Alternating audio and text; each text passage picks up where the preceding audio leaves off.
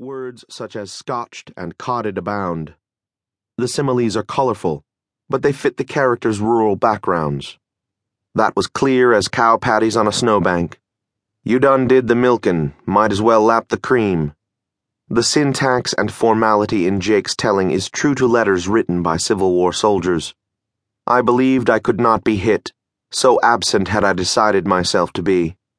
And wondering how many of our dinner companions would share our meals no more. The horror of war is vividly rendered. This is not a book for the faint hearted. Men kill and are killed, and the reader is spared few details. A scene where a wife's love letter is read aloud to a dying Union soldier is particularly harrowing, but amid the carnage there are moments of lyrical wonder and beauty. One of my favorites is when Jake, hiding out in a barn, observes, the shafts of light spearing down through cracks and illuminating all the grainy debris in the air. It is a moment that brings to my mind another soldier, Tolstoy's Prince Andrei, who, fallen on the battlefield, sees the sky as though for the first time. Beauty and wonder yet abide in the novel's world, and a belief that, even in the worst of times, we are capable of moments of grace and forgiveness. That aloneness would not be our fate. Daniel Woodrell is one of America's best writers, and Woe to Live On is one of his finest achievements.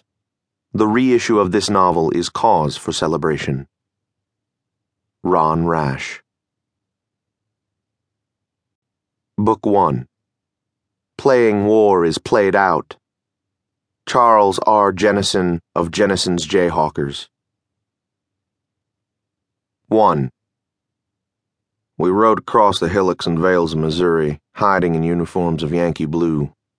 Our scouts were out left flank and right flank, while Pitt Mackeson and me formed the point. The night had been long and arduous. The horses were lathered to the withers, and dust was caking mud to our jackets. We had been aided through the night by Busthead whiskey, and our breaths blasphemed the scent of early morning spring. Blossoms had begun a cautious bloom on dogwood trees and grass broke beneath hooves to impart rich, green odor. The Sni-a-bar flowed to the west, a slight creek more than a river, but a comfort to tongues dried gamey and horses hard rode. We were making our way down the slope to it, through a copse of hickory trees full of housewife squirrels gossiping at our passing, when we saw a wagon halted near the stream. There was a man holding a hat for his hitched team to drink from, and a woman a girl in red flannel, and a boy who was splashing about at the water's edge, raising mud. The man's voice boomed to scold the boy for this, as he had yet to drink. The language of his bark put him in peril. Dutchman, Mackeson said, then spit. Goddamn lop-eared St. Louis Dutchman. Mackeson was American and had no use for foreigners, and only a little for me. He had eyes that were not set level in his hatchet face, so that he saw you top and bottom in one glance. I watched him close when crowds of guns were banging, and kept him to my front. Let us bring Black John up, I said. I turned in my saddle and raised my right hand above me, waved a circle with it, then pointed ahead. The main group was trailing us by some distance, so we had to pause while Black John brought the boys up. When they were abreast of us, the files parted, and Black John took one column of blue to the right, and Coleman Younger took the other to the left. This movement caused some noise.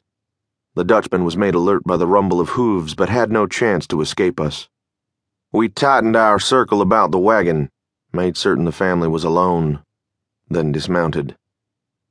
The family crusted around the Dutchman, not in fear, but to introduce themselves.